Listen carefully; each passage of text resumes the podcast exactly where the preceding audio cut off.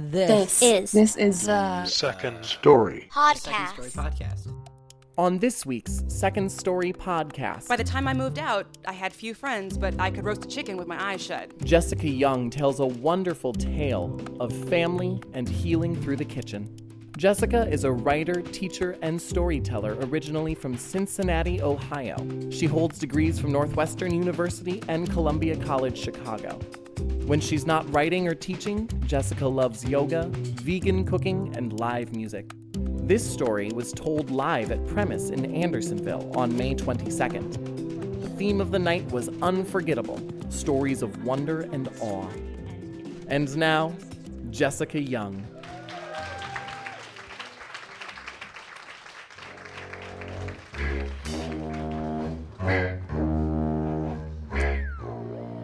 Was a warm, sunny Sunday afternoon, and I wanted cupcakes. I was an independent 12 year old only child. Cupcakes. How hard could it be? My bare feet stuck to the kitchen linoleum floor as I pulled flour and sugar out of cupboards. I opened the pea green refrigerator and pulled out eggs and milk. There's milk and cupcakes, right? I pulled out the plastic measuring cup from a drawer and plunged the biggest one I could find into the flour, sending up a puff of white dust. What are you doing in here? A voice behind me asked. Over my shoulder loomed my father.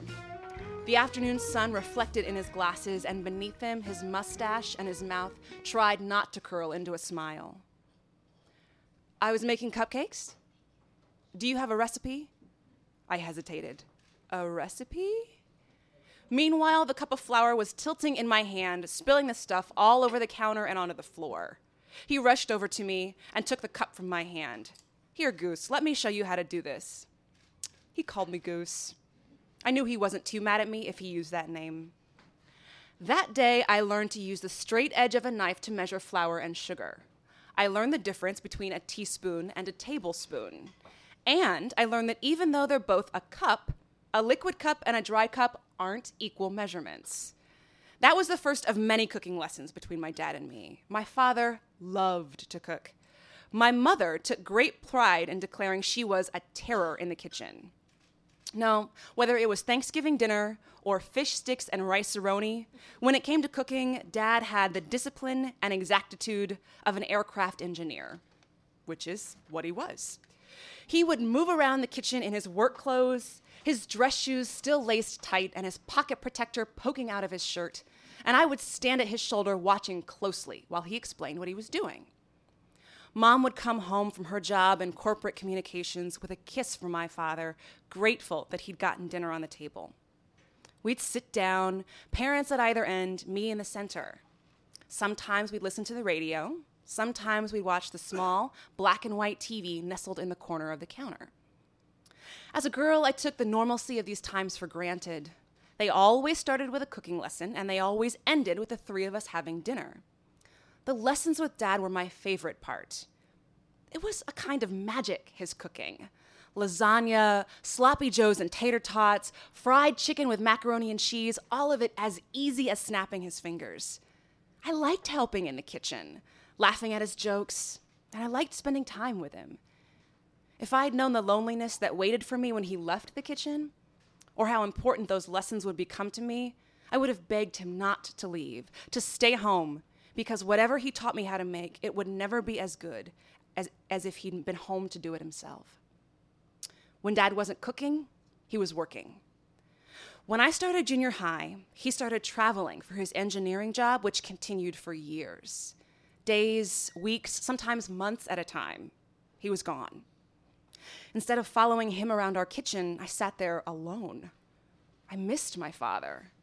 I missed cooking with him. I missed him calling me Goose. I missed him picking me up after school. And because he was working, I couldn't be mad at him even if I wanted to.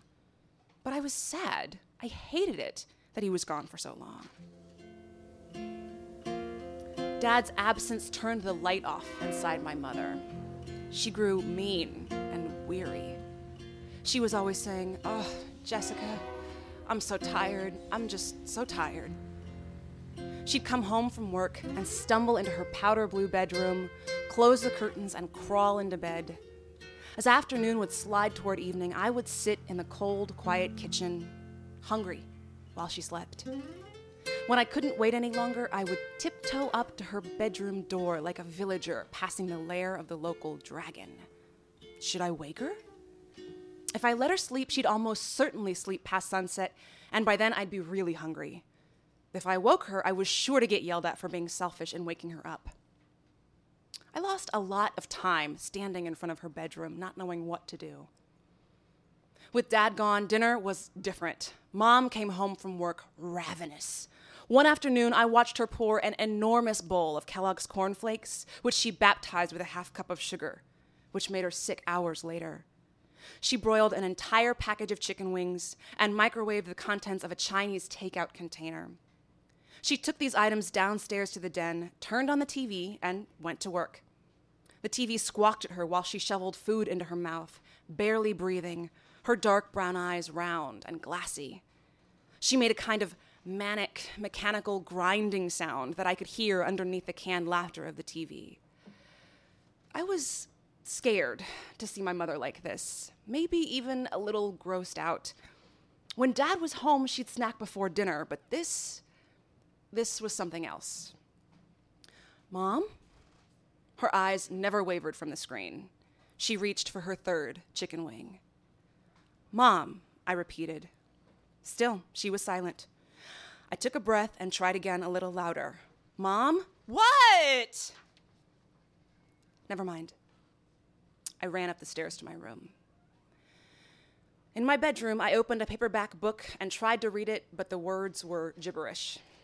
I was shaking. I'd heard her voice like this before, so full of fury and irritation. Her voice like this made me feel like my guts were being squeezed, made me furious, invisible, nothing. I can still feel it in my body right now, that feeling. I stopped trying to go near my mother when she ate like that. I didn't ask her when or even if she was going to make me dinner. I didn't sit beside her and watch TV, and I did not try to eat off her tray. Uh, she wasn't like that every day. Some days she'd microwave frozen food, or she'd say, How about breakfast for dinner? And we'd have scrambled eggs and pancakes. But she was like that a lot. With dad gone, my mother collapsed, leaving me alone to wonder what would become of her and of me.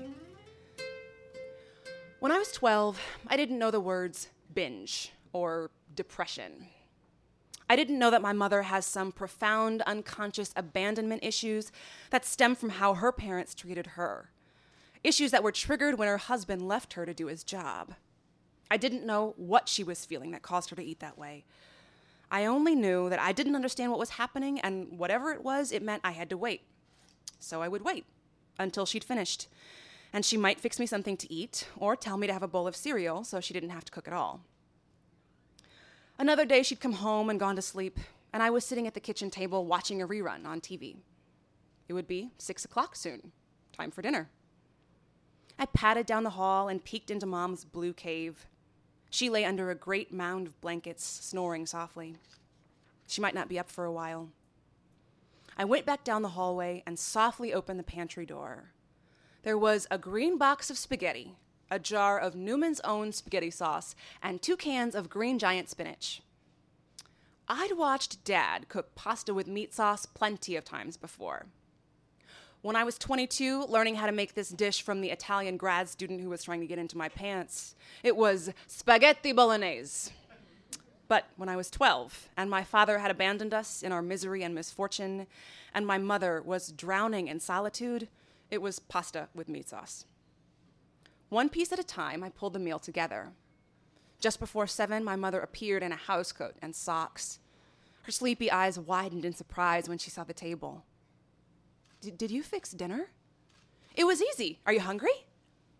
I tried to swallow my hope that I'd impressed her with my effort, and I placed two plates on the table, one at her spot and one at Dad's. I can see the TV better in Dad's seat. Is it okay if I sit here? that night we had dinner together. No one was glued to the TV. No one was shoveling food into themselves to forget their loneliness. No one was dismissed. It was a little easier for both of us to ignore the dad shaped hole at the table.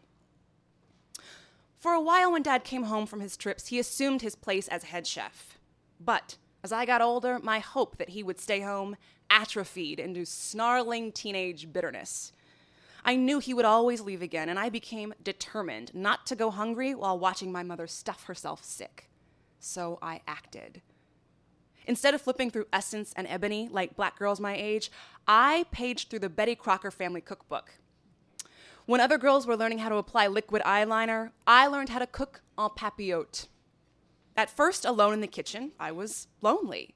I didn't know it at the time, but I was preparing food to stop my mother from making unhealthy choices.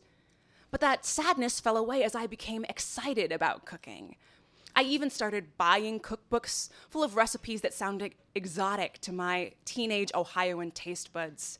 Seared scallops in saffron broth or mint crusted rack of lamb. What cracked out voodoo magic did soggy cornflakes and warmed over sweet and sour pork have over my mother that she thought that would make her feel better? When I started cooking at an almost desperate pace, I did so not just to feed myself, but to try to fracture the hold binging had over her. Some days my mother still came home and binged. When I discovered her before eviscerated plates and bowls, she would look up at me contritely and mutter with her mouth full that she wasn't hungry anymore. But some days my food broke the spell, and we ate together. As years passed and Dad kept traveling, I blossomed into the house chef, so much so that when he came home, I cooked for him too. By the time I moved out, I had few friends, but I could roast a chicken with my eyes shut. Back then, I didn't know I'd done all that cooking so that my mother would notice me and take care of me the way I'd taken care of her. I didn't know that, for better or worse, we were both using food to combat loneliness. I didn't know that years later, when faced with my own abandonment issues, I would have to choose not to binge, and that sometimes I would fail. I only knew that if I made dinner, I wouldn't starve, and maybe she wouldn't gorge. I cooked so that even when my mother was stressed and dad was absent, I had a little control. Now, my kitchen is a place of warmth and openness. You can't taste desperation in my food. When my husband and I sit down to eat, dinner is a practice of self care, joy, and satisfaction. But I don't cook for my parents anymore. We barely have a relationship. My father still travels. He and my mother are relocating to Dubai at the end of next month. Their kitchen is moving to the other side of the planet. Of course, if it was on the other side of the block, we still wouldn't eat together. Now there is and will be a Jessica shaped hole at their table. Maybe they don't feel my absence. I feel it.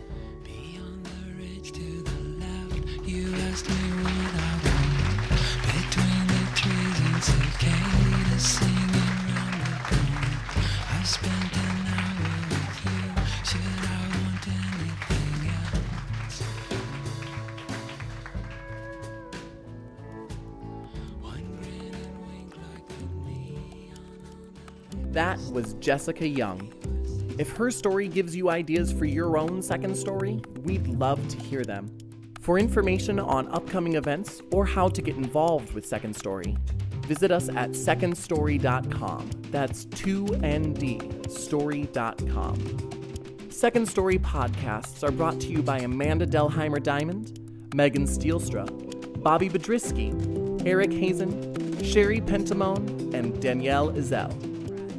I'm Ozzy Totten, and thanks for listening.